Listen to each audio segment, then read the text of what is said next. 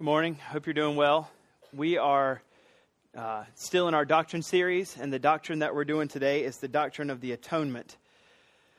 Um, we're about five, six, I think six weeks in now to this particular um, series that we're doing over this fall, where we're looking at different doctrines. We looked at uh, the doctrine of the Word, the doctrine of the Trinity, the Son, creation, etc., things like that. Um, and today we're coming to one that, as I was kind of thinking about it, is probably very familiar. More than likely, uh, the doctrine of the atonement, we could say, is very much the reason why we're here. I mean, we come each week to celebrate what Christ has done for us on the cross and to want to respond in worship and thanksgiving and gratitude, etc. And so, as we're looking at specifically the doctrine of the atonement this, this morning, um, there's a good likelihood that there will be some information that you've heard before. It's, it's repeat information.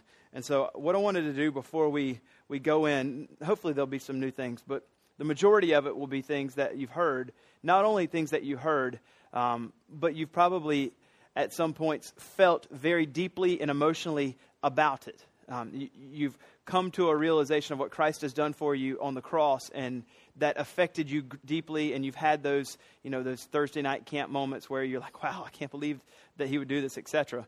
Um, and so I thought the danger would be that if we come here without stopping and asking for the Lord to do something new in our heart, that maybe uh, we would just kind of learn these things and we would keep going. But, but doctrine is not to be learned just as an in and of itself. Um, we want to get knowledge because it's supposed to drive us deeper into a deeper love for Christ. So I'm going to pray, but before I pray, um, I'm going to invite us all to, uh, in your heart and in your mind, pray that God would take some of these likely familiar things that we've heard and make them maybe become fresh, become new, um, re amaze you, life transforming, uh, affection driving, and, and, and pulling out of you maybe what has been kind of deep down in and hasn't manifested its way to the surface when it comes to deep delight in Christ and these things.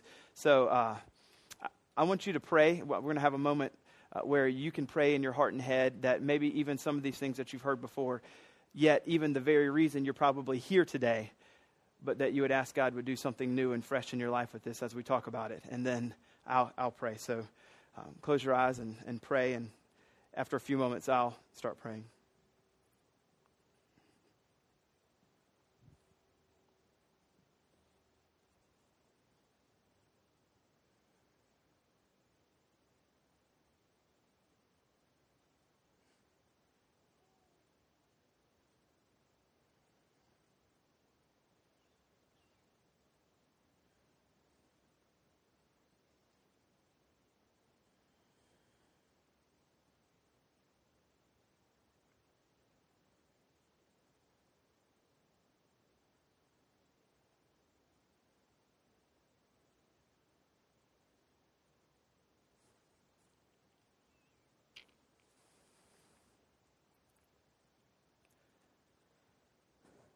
Father, we come to you with the realization that it's really easy for us to get into a routine, a weekly routine of church, school, work, weekend, church, school, work, weekend, church, school, just trudging through the weeks and looking back and realizing that it's all just kind of been the same but we can also get into a routine of the way we hear and respond to information. Hear it, think it's pretty neat, be amazed, forget it in a few hours, go through our work week of school and work and weekend, then come back and find ourselves in a routine of life and the way we respond to you. And that won't change, God, unless something new breaks into the routine. And Lord, we need for you to break in this morning. Holy Spirit, would you come now and break into what could be a, a routine for some that's gone on for years? And take some of these things that are likely familiar if they've spent any time, and I've spent any time in church and would you awaken affections that maybe have grown cold? Would you amaze us astound us in new ways as we look at the doctrine of the atonement. God, would you help us have fresh applications that apply to this stage of life that we're in?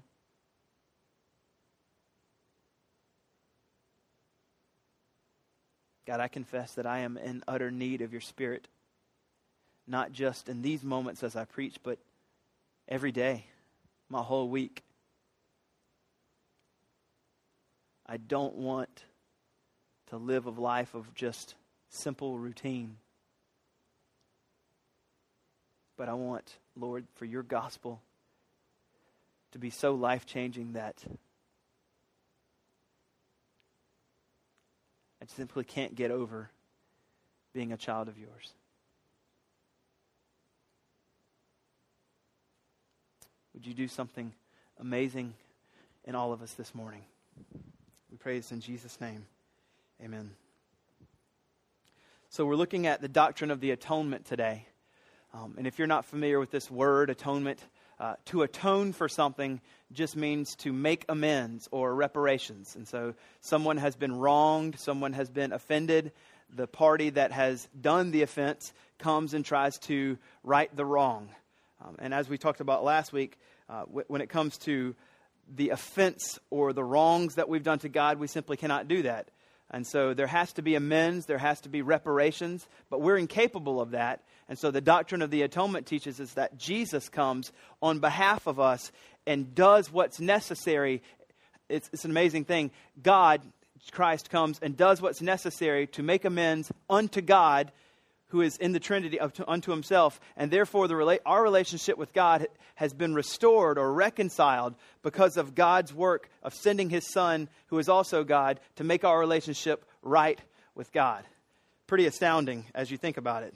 So, to give you maybe a theological, a more biblical definition of the atonement, it'll be up here on the screen. Um, this is from a guy named Wayne Grudem. He says this The atonement, this is the death of Jesus Christ, um, the life of Jesus Christ, when we talk about the atonement or the making right of things, the atonement is the work Christ did in his life and his death to earn our salvation. It's a divine payment, if, if you will. Um, more than likely, your entire life, if you've been in church at any particular long period of time, you've heard this and you're like, yeah, I agree with that. But there's probably, at least for me, as I was rereading some of this, a phrase that stuck out like, huh, that's not always the way I think about it. That's not always the way it's presented. So when we look at this, we hear the atonement is the work of Christ he did in his life and his death. Usually, when someone presents the gospel to you, they talk about the death of Jesus on the cross for you. And so we concentrate on the death part. But he also adds the life part. The atonement as the work of Christ is what he did in his life and his death. And so that's opening up and expanding this idea of atonement that the atonement was not just secured or uh, happened for us in a moment on the cross, but yet it was actually the entire life of Christ coming to its final climax at his death, and that is the atonement.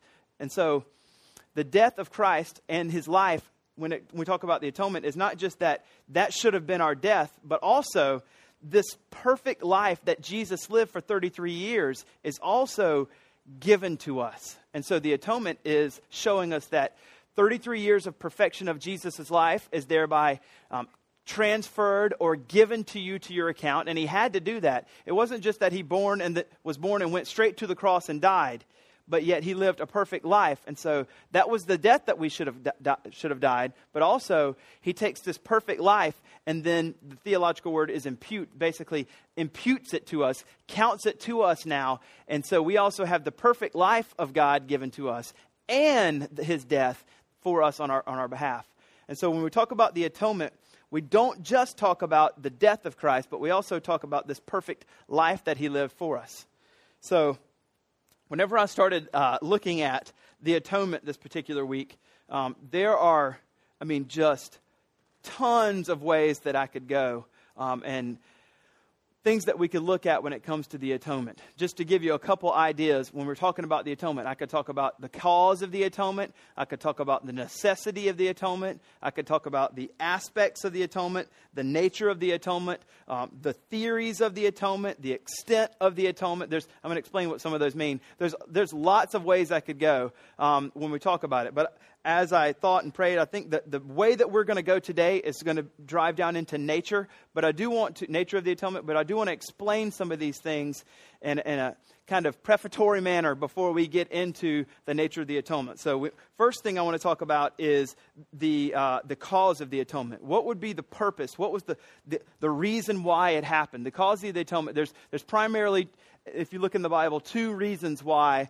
the atonement happened. One is the love of God, and the second is the justice of God. So if you look in Romans chapter 3, um, there's, a, there's a specific little text starting at verse 21 where uh, Paul, who's writing, explains to us uh, about the justice of God. What would make God want to put forward his son? What's the cause of that? He tells us because one reason is because of the justice of God. So prior to this moment, so you can just think 2,000 years ago, there's Paul writing this, and Jesus had just died on the cross. And so Paul's kind of looking at it from, I don't know, maybe year 60, looking back at all the Old Testament history. He, you know, Paul's not aware of all the 2,000 years of history that would happen afterwards. And as he's writing, he's looking at the cross and he's saying, okay, Jesus just died 30 years ago, but prior to that, we've got, I don't know, two, 3,000 at least that we know of, of human history where man at the fall had been living and had been living and had been sinning willingly against the Lord. And all of a sudden, when you look at that, we, we also read in the Old Testament that man was getting to go to heaven, but no one had died yet. Sin had not been fully appeased for. It hadn't been destru- penalized, or, you know, um, God hadn't poured out his anger and it, it, it, hadn't yet happened. And so they're looking back at the Old Testament and saying, well, if these guys are dying and sinning and then dying and go to heaven, how is it they're going to heaven when an atonement of some sort hasn't happened yet? And so people could easily say, well, that's easy. God's just letting people into heaven. This holy God, he's not just anymore. He's just not just. He just lets people go to heaven or hell or whatever he wants. It's certainly not based on uh, the Messiah who died, you know, um, on the cross. And so Paul's looking at this particular instance and he's saying, that's not what's happening. Um, this, this cross here is demonstrating for us the justice of God. And it, whenever he's looking back at all those sinners, and we're sinners too, but all those people who had lived in the Old Testament that had sinned, God was he uses the phrase divinely forbearing. In other words, God Himself was being patient and storing up wrath of all the wrath, of all the sins of the Old Testament and even all the future sins. So that includes 2013 and all the collection of all the sins that had happened, past and present and future, because He's God and He's outside of time. He decided to pour it all out on Jesus at the cross. And so He is just. He did deal with sin. He's not just not dealing with sin and letting people into heaven. So that's the argument that he's making here at verse 21, where he says, But now the righteousness of God has been manifested apart from the law, although the law and the prophets bear witness to it.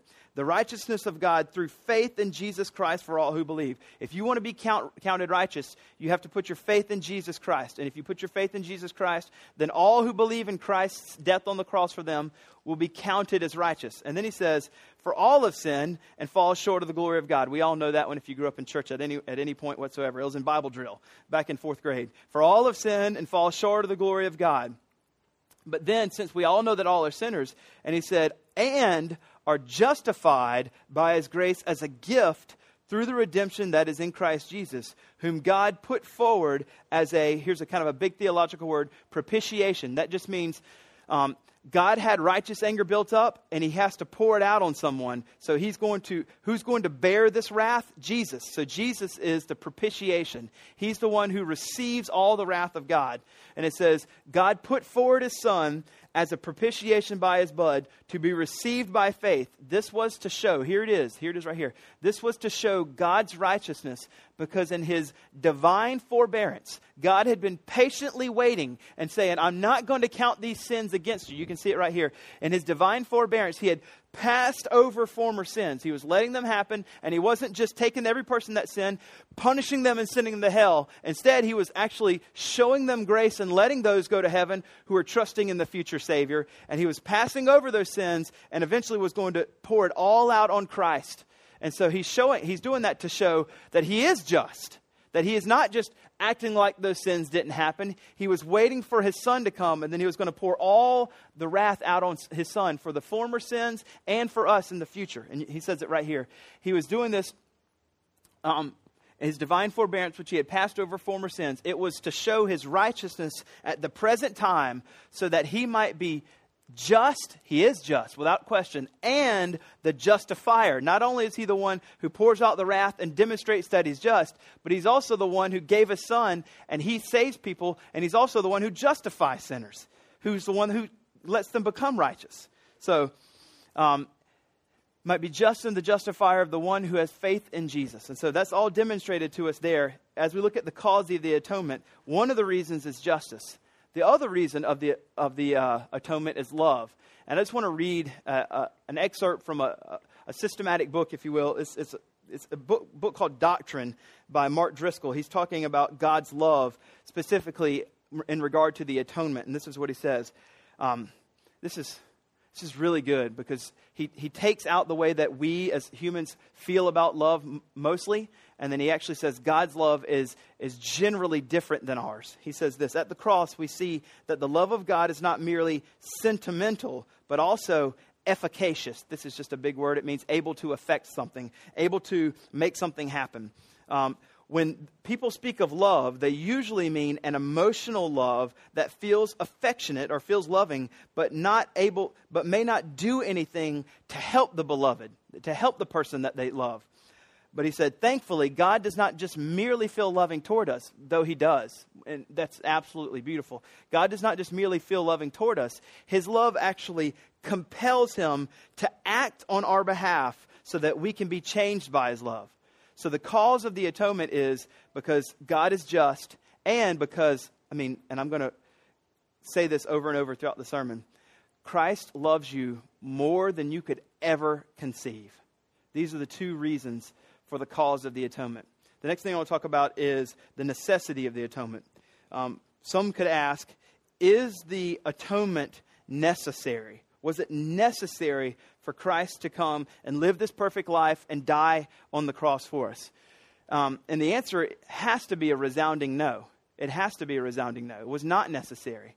We know that that's the case because prior to man, when the angels fell, God decided not to atone for them and save them, but he let a third of the angels, and they're just are forever separated. And he could have just done the same with us whenever we fell and left us to continue on our own sin and devices, but he chose not to. Out of grace and mercy, he sent his son. So the necessity of the atonement shows us that it wasn't necessary for God to atone, but he did it anyway. I mean, this just amplifies again his magnificent love that he has for us. Now, when we start talking about the atonement and Christ dying, there's some there's some aspects of it that I think we need to understand. Th- these things will be a little bit repeated as we get into this is all intro, I know. As we get out of this, we'll get into the actual bulk of the sermon. Um, but there's some aspects of the atonement that I want to make sure we understand before we go into uh, the, the nature. So the first thing is this that an aspect of the atonement has to do with sacrifice. This is when we talk about Jesus dying on the cross, he died for us as a sacrifice. Um, Christ as a sacrifice for us. Hebrews 9:26 says, "For then he would have had to suffer repeatedly since the foundations um, since the foundations of the world. But as it is, he has appeared once for all at the end of the ages to put away sin by the sacrifice of himself." So when we talk about the nature of the or an aspect of the atonement, we need to realize that it entails sacrifice, that Jesus would come as our sacrifice. The next one is also propitiation, which we talked about already when we looked at Romans 3. Uh, I think it was in verse 25, but it's also another place in 1 John. It says this In this is love, not that we have loved God, but that He loved us and sent His Son to be, to be the propitiation for our sins. So when we talk about the atonement, we need to realize that we're talking about Christ as the wrath bearer removing the wrath that was supposed to be on us. Christ is the one that's put forward for us as the wrath remover. So we're talking about him being our sacrifice. We're talking about him being the, the propitiation, but the next one is also uh, when we talk about the atonement, we need to realize that there's reconciliation that's happening. Um, I'm going to kind of make up a phrase, but that's okay. Uh, I make up words a lot. So we have us and we have God. And what happens is because of sin, we're separated. And Christ is the, the bringer back, if you will, of fellowship to God. He's the reconciler. It says this in, in 2 Corinthians 5. It says, he's kind of picking up in the middle of the, of the, idea because all this is from God, who through Christ reconciled us to himself. And then, as he did that, he gave us, who are in Christ, the ministry of reconciliation, that we get to go out and proclaim this gospel and try to help people come back to Christ. That is, Christ God was reconciling the world to himself, not counting trespasses against them, and entrusting to us the message of reconciliation. So, in an, another aspect of the atonement is that there's now a reconciliation that's happened. And lastly, is this. Um, another aspect is redemption. So we talk about Christ as our sacrifice, Christ as the propitiation. We also talk about reconciliation that happens. And lastly, we talk about um, redemption, which is the price that's been paid. Christ paid the ransom in his death. Mark 10 45 says, For even as the Son of Man came not to be served, but to serve, and to give his life as a ransom for many. So there was a price that had to be paid, and it was Christ's death on the cross. Now, what we're not going to talk about is the theories of the atonement and extent of the atonement. What we mean is some people look at the atonement and we say, well, what was the reason for him dying? When we look at the atonement, what is it that different people believe? We evangelicals, I would say specifically here at Remedy, um, we would say that the theory of the atonement that we ascribe to is penal substitutionary atonement, in that a penalty had to be paid, and Christ was the one who paid the penalty for us. The substitution was that should have been us on the cross, but Jesus came and took my place. Jesus in my place. So the atonement is penal substitutionary. We were criminals and we were supposed to be penalized with the crime, but instead Christ came and he took our place for us. Other, other theories would be like, it wasn't that he died for people, but he just set the example. He came and obeyed the Father and set the example. So the cross is just demonstrating how we're supposed to be examples like Jesus that could be true, but that's not the reason of the atonement. There's other ones we could get into. The other one would be the extent of the atonement, which we're certainly not going to dive into today, but that's just basically when Jesus died, who did he die for? Did he die for everyone? Did he die just for the elect? Who did he die for? That, that will get everybody confused and make everybody want to get mad. So we're not going to dive into that one. Go read and figure that out yourself this week. Um, but I'm not getting into that one today. Um, but what I do want to talk about is the nature of the atonement. The nature of the atonement. And as I said, uh, as we look at the nature atonement, we, we have to think about Christ's perfect 33 years that he lived, and then we also talk about Christ's death on the cross.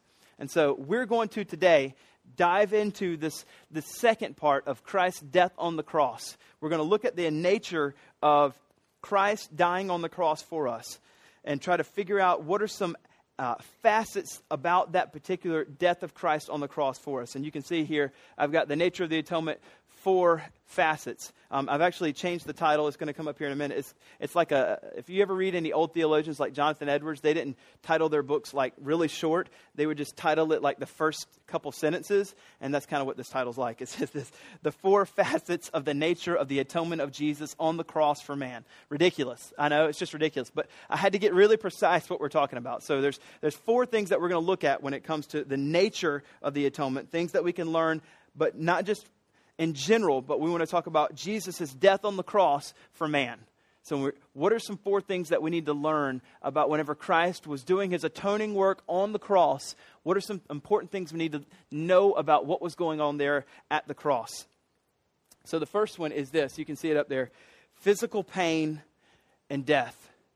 One of the first facets or aspects, if you will, of the nature of the atonement of Jesus on the cross was um, he dealt with and had physical pain. Now, when Jesus died on the cross, it wasn't just that physical pain killed him. There were, were other things, and we're going to look at those other three. But the first one that we need to realize is that there was a physical nature of the pain and death of Jesus. And so um, I think one of the main reasons why, whenever you, you know, I know you've all seen probably the, uh, the movie, um, what's it called? The Passion of the Christ by Mel Gibson. Um, I, I, heard people actually say, and I, I, found this kind of amazing.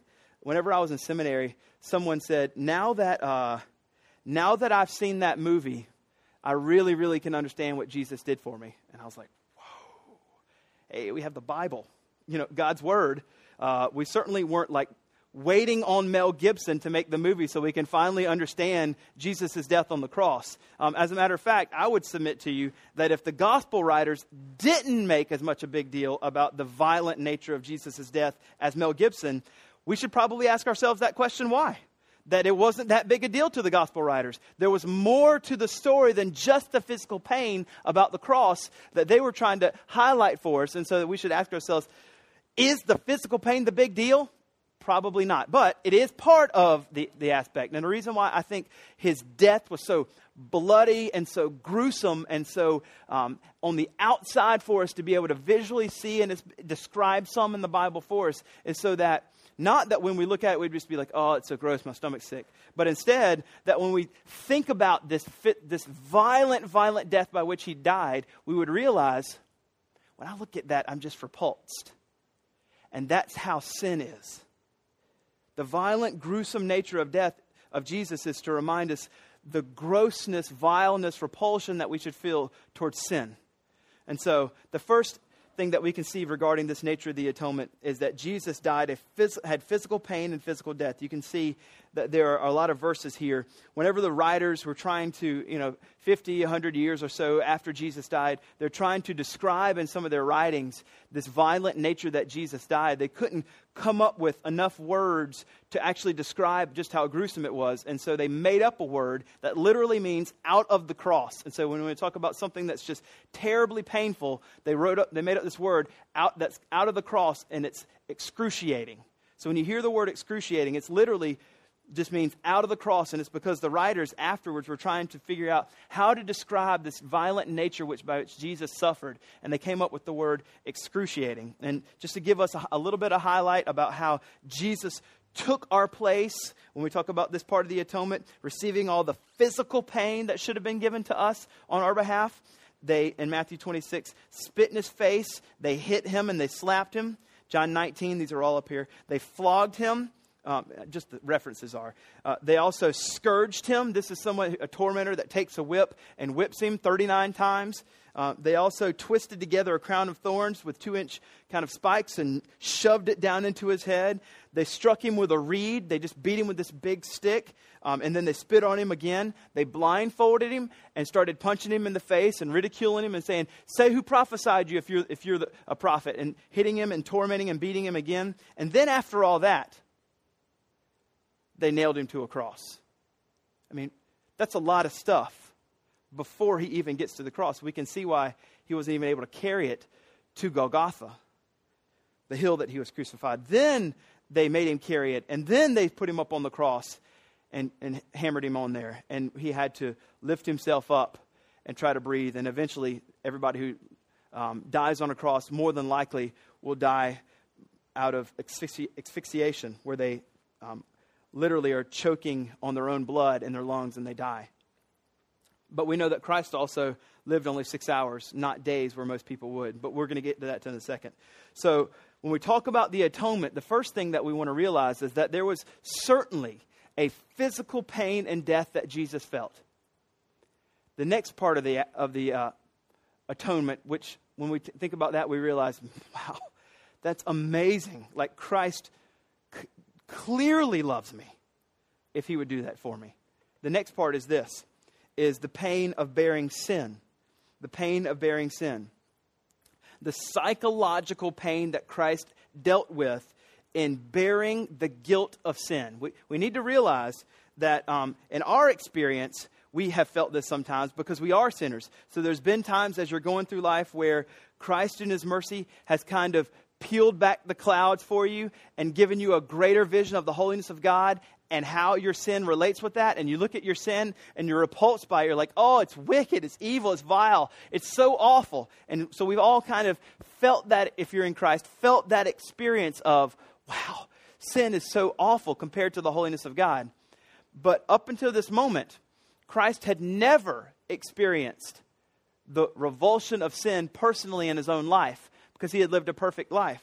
And in this particular moment, not only did he deal with the physical pain, but now, as a human, because we, we've already talked about he was completely human, he starts dealing with the psychological pain of bearing guilt for sin. He's never felt guilt for sin before. And now it is. This would be a terrible experience in the life of Jesus because he had been perfect up until that time. And now he's actually feeling psychologically, in some ways, the vile vulgarity of sin in his life. Not that he had done it, but that our sin was being put on, putting on him. Um, all his life, his entire life, because he's the God man, he had instinctively rebelled against sin. He had always gone against it and had lived a perfect life. And in, now, in this moment, um, he is willingly obeying his father and feeling what it feels like to have the guilt of sin laid on him. And we can just imagine that it was deep, deep revulsion just deep revulsion to it. It's not an easy thing at all to say that Jesus went to the cross to die for sinners. He felt things that he had never felt before, nor should he, because he was completely innocent. And so we hear verses like uh, Isaiah 53 6, it says, The Lord has laid on him the iniquity of us all. So now when we hear that um, at, at Easter, when we hear about the Lord laying on him the iniquity of us all, we can realize that there's a whole lot more going on there. He had never felt that before, ever. Or Isaiah 53:12, he bore the sins of many. Or 2 Corinthians 5:21, for our sake he made him who is Jesus to be sin who knew no sin so that in him we might become the righteousness of God. Jesus had to experience the vulgarity of sin and what it would feel like so that we could have our sins then removed. John Piper talks about this um, when he's talking about the atonement. This is what he says. It's not that he, Jesus comes and just kind of balances out things, he actually has to remove this sin from us. It says this John Piper says, There is no salvation by balancing records, there is only salvation by canceling records. The record of our bad deeds, including our defective good deeds, along with the just penalties that each deserves, must be blotted out, not balanced. This is what Christ suffered and died to accomplish. So it wasn't that we were just bad and it needed to be the scales needed to be balanced. Instead, it was all the sin that we had accumulated had to be completely blotted out and then removed and put on Christ for us. And in those moments, he was feeling this. And the amazing thing is, this was not some surprise for him.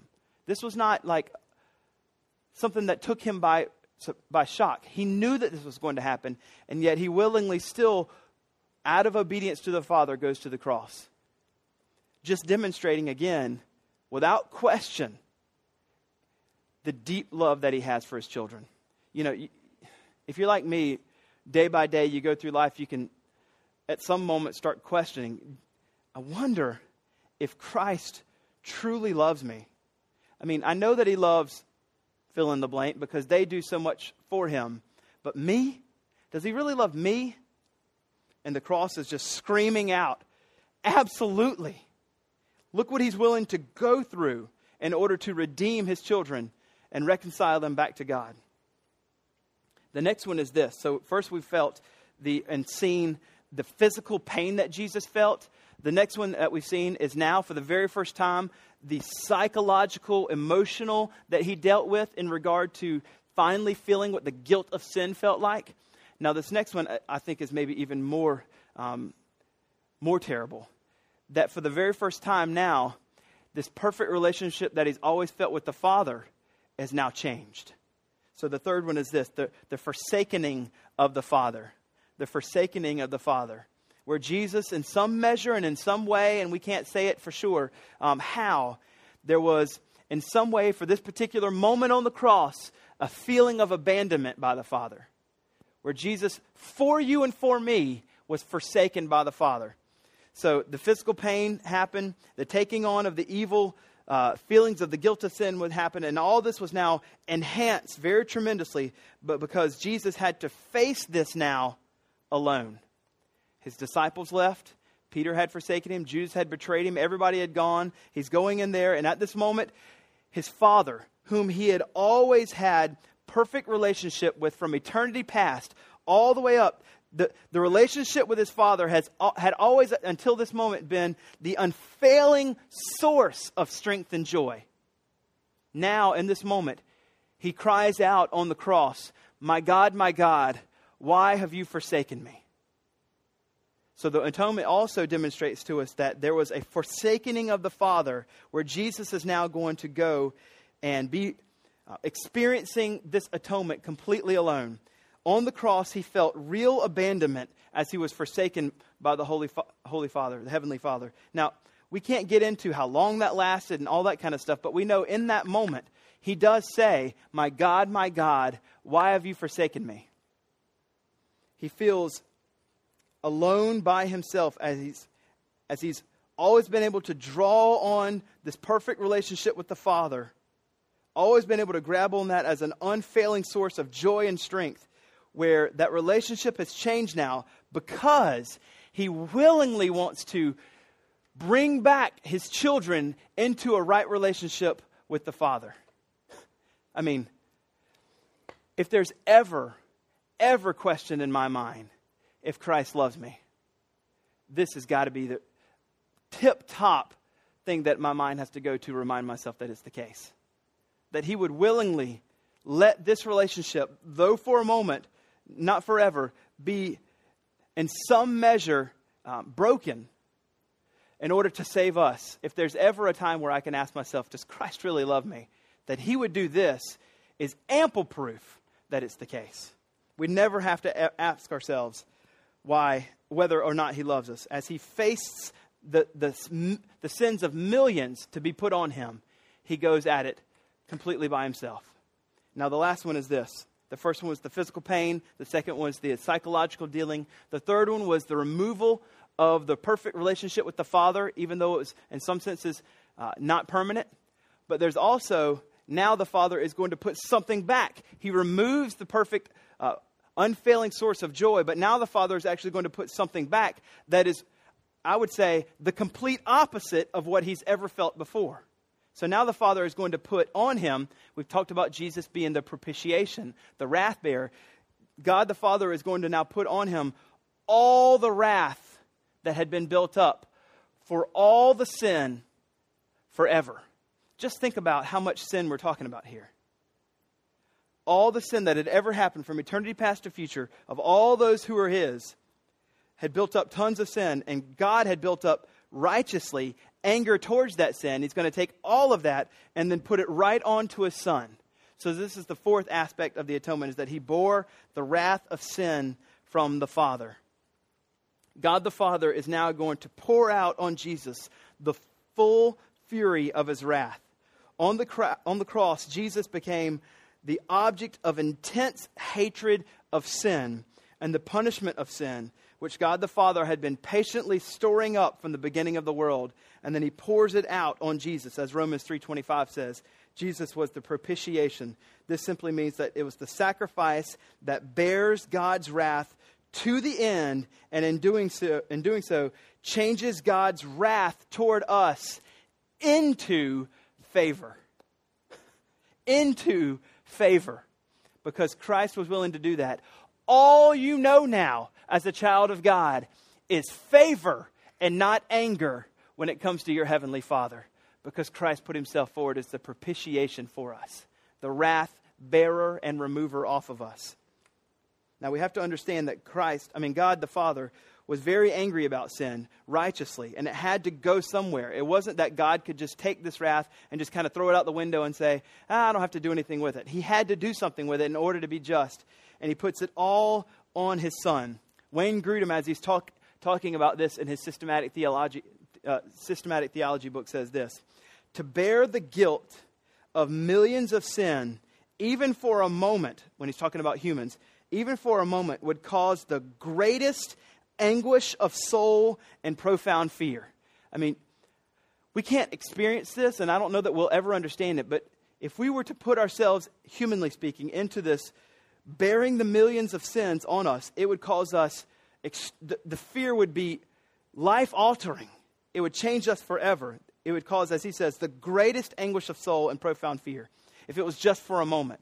And then he says, But Jesus, Jesus' suffering wasn't just a minute or two, it was more wrath and more weight of sin poured on him in wave after wave for hours on the cross. The dark weight of sin and the deep wrath of the Father went on in waves until at last, six hours, Jesus cried out, It is finished. And as he cried out, It is finished, he knew that all the wrath had finally been poured out on him, and he had absorbed all of it. And then Jesus willingly died. So when we say um, most people die on the cross after periods of days because of the physical pain. In this case, the reason why I think Jesus only lived six hours is because he had fully absorbed all the wrath of the God. It wasn't the physical pain that killed him, that made him die. It was after he absorbed it all, Jesus willingly gave up his spirit and just willingly died then because it had all been done. And then he was dead for two days in the grave, three days in the grave. So he willingly gave up his life here when he said, It is finished. Father, into your hands I commit my spirit. Now, at this particular point, he had taken on the full fury of the wrath of God. Full payment had been made, and he chose to die in that moment because everything had been paid for. So, in the atonement, we see that not only was the right relationship with God removed, but also all the wrath was put on Jesus, and he absorbed it all and then declared out that it is finished. And he poured out his soul unto death as he bore the sins of many, as Isaiah 53 says. I, have uh, already read this before, but I want to read it one more time as we go into our conclusion from 2 Corinthians 5.21. And it gives us a better understanding now as we've thought on the atonement, and specifically in that death on the cross piece when we talk about the atonement, where it says this, For our sake, he made him, God made him to be the incarnate Son, to be sin who knew no sin. He never sinned, but he made him to become sin for us that he would pour it out of him, so that in Christ we might become the righteousness of God. Through faith in Christ and his work on the cross for us, his death on the cross for us, when we trust that that was our place, Jesus in my place, now we are declared righteousness of God, and all you'll ever receive then is favor all you'll ever receive then is favor. I want to conclude by reading a, uh, a hymn to you. Ben and I were talking earlier this morning. He said, I was looking at the, at the song sheets of all that we're going to sing today, and every single one of them are old hymns. I didn't even realize it. After he had made out the list, he realized that they're all hymns. And he said, I guess it's because, and I think he's right, um, as you start looking for songs that deal with the atonement, contemporary songs don't. The best ones are the old thinkers who used to be far more smarter, maybe, than our contemporary music guys. That's, that's very subjective. I'm just ignore that, um, where they would, they would write on the atonement in such deep and profound manners that when they look back at that, I'm thinking they're looking back and they say, I'm not going to improve on that. Look at that. That's amazing. And so, what I want to do is close with a song that we're going to actually sing about the atonement, which I think just um, encapsulates for us the profound depth of the atonement. Um, before I read it, I want to tell you about the guy that wrote it. His name was Philip Bliss. He lived um, in the 1800s. He was born into humble beginnings. He was born in 1838. He lived in a log cabin in Pennsylvania. He was uneducated for the first 10 years of his life. And the only, Bible, the only book he had was his Bible growing up. Um, but he was somewhat gifted at music. And at age 11, he left to go make a living for himself. At age 11, he left to go be a logger.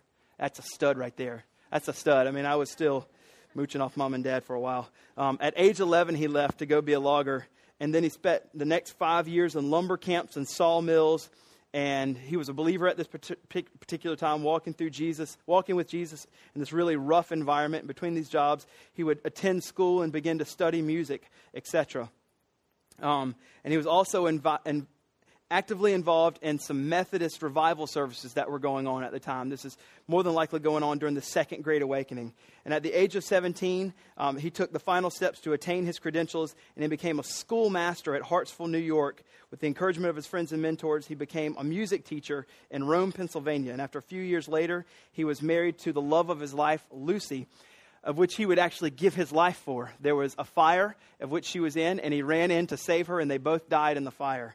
Um, he would give his life for this, this lady he loved very deeply. Um, at age Uh, 26, he moved to Chicago and he became a pretty wide known teacher and singer and composer. And for the next eight years, he was known well. He had started a financial successful business. He was at the top of his game and he met an evangelist named D.L. Moody. Maybe you've heard of him, but Moody eventually said, Hey, I want you to come join us in our revival meetings. They were very, very, very prevalent in the early 1800s, late 1700s, early 1800s, was the revivalistic movement where evangelists would just travel all around. They wouldn't necessarily pastor a certain church, some would, but more than likely, they would just travel around, guys like Whitefield, and they would just preach in the open air, and scores of people would get saved. I mean, just amazing amounts of people would get saved. And as I've been reading those histories over the last, I don't know, a while, I keep praying, Lord, make that happen again. Wouldn't it be awesome if we start seeing that? Anyway, so Moody invites him to come along. And as he starts traveling along for the next couple years, he sees lives transformed everywhere. And he pens a song called Man of Sorrows about the atonement. He went to, in 1876, a Michigan prison where there were about 800 prisoners. And unbeknownst to Bliss, this would be the final time that he would ever sing. He died in the fire right after this. And in that service that he had in this prison, he sang one of his very last hymns that he ever wrote called Man of Sorrows. And he sang this as an expression of Christ's humility and sacrifice into the atonement. And many of the prisoners of this time openly wept as they heard the song for the very first time, and they gave their lives to Jesus and no one would have known that this would be his last public performance. But this song, because it's not scripture, but because it's so entrenched in the deep truths of the atonement, as it was saying to people, they gave their lives to Jesus because of the truth of it. And I want to read it to you, and then we'll sing it together um, in response. Man of sorrows, what a name for the Son of God who came. We don't, we don't think of Christ as sorrowful, man of sorrows. What a name for the Son of God who came. Ruined sinners like you and I to reclaim. Hallelujah. What a Savior. Bearing shame and scoffing rude in my place, condemned, he stood. Sealed my pardon with his blood. Hallelujah. What a Savior. Guilty, vile, helpless, we. Spotless Lamb of God was he. It's my favorite line. Full atonement. Can it be? Hallelujah. What a Savior. Lifted up was he to die it is finished, was his cry. Now in heaven, exalted high. Hallelujah. What a Savior. When he comes, our glorious King, all his ransom home to bring, then anew his song will sing. Hallelujah. What a Savior. And my prayer is as we sing these words, that they wouldn't be rote, they wouldn't be habit, they wouldn't be routine, but afresh and anew the affections that Christ has given us for him wouldn't just terminate on knowledge, but would push through knowledge, that we would know Christ more deeply, oh, to know him, that as we sing these words, our affections would be singing out to him bright. Lord, I love these truths make them true in my heart. And so that I don't just feel the affections in here, but yet I go and I live a life of worship for you. Realizing that the atonement is more than just knowledge, but because you gave your son willingly, full atonement has been given to me. Hallelujah, what a Savior. And we want to live a life that reflects that. So let's sing together this song. I'll, you all stand and I'll close this in prayer and we'll be led to sing this song as a response to what he's done for us on the cross. Let's pray. God, thank you for your word. Thank you for this glorious doctrine of the atonement that teaches us what you have done for us. Full atonement has been made for us. And now, Lord, as we sing to worship, sing and worship you through song, Would you come now and move our hearts that we just don't think on these things and that's it, but we think on them deeply and we're moved by them. And we sing out to you in all of our hearts in worship. In Jesus' name I pray. Amen.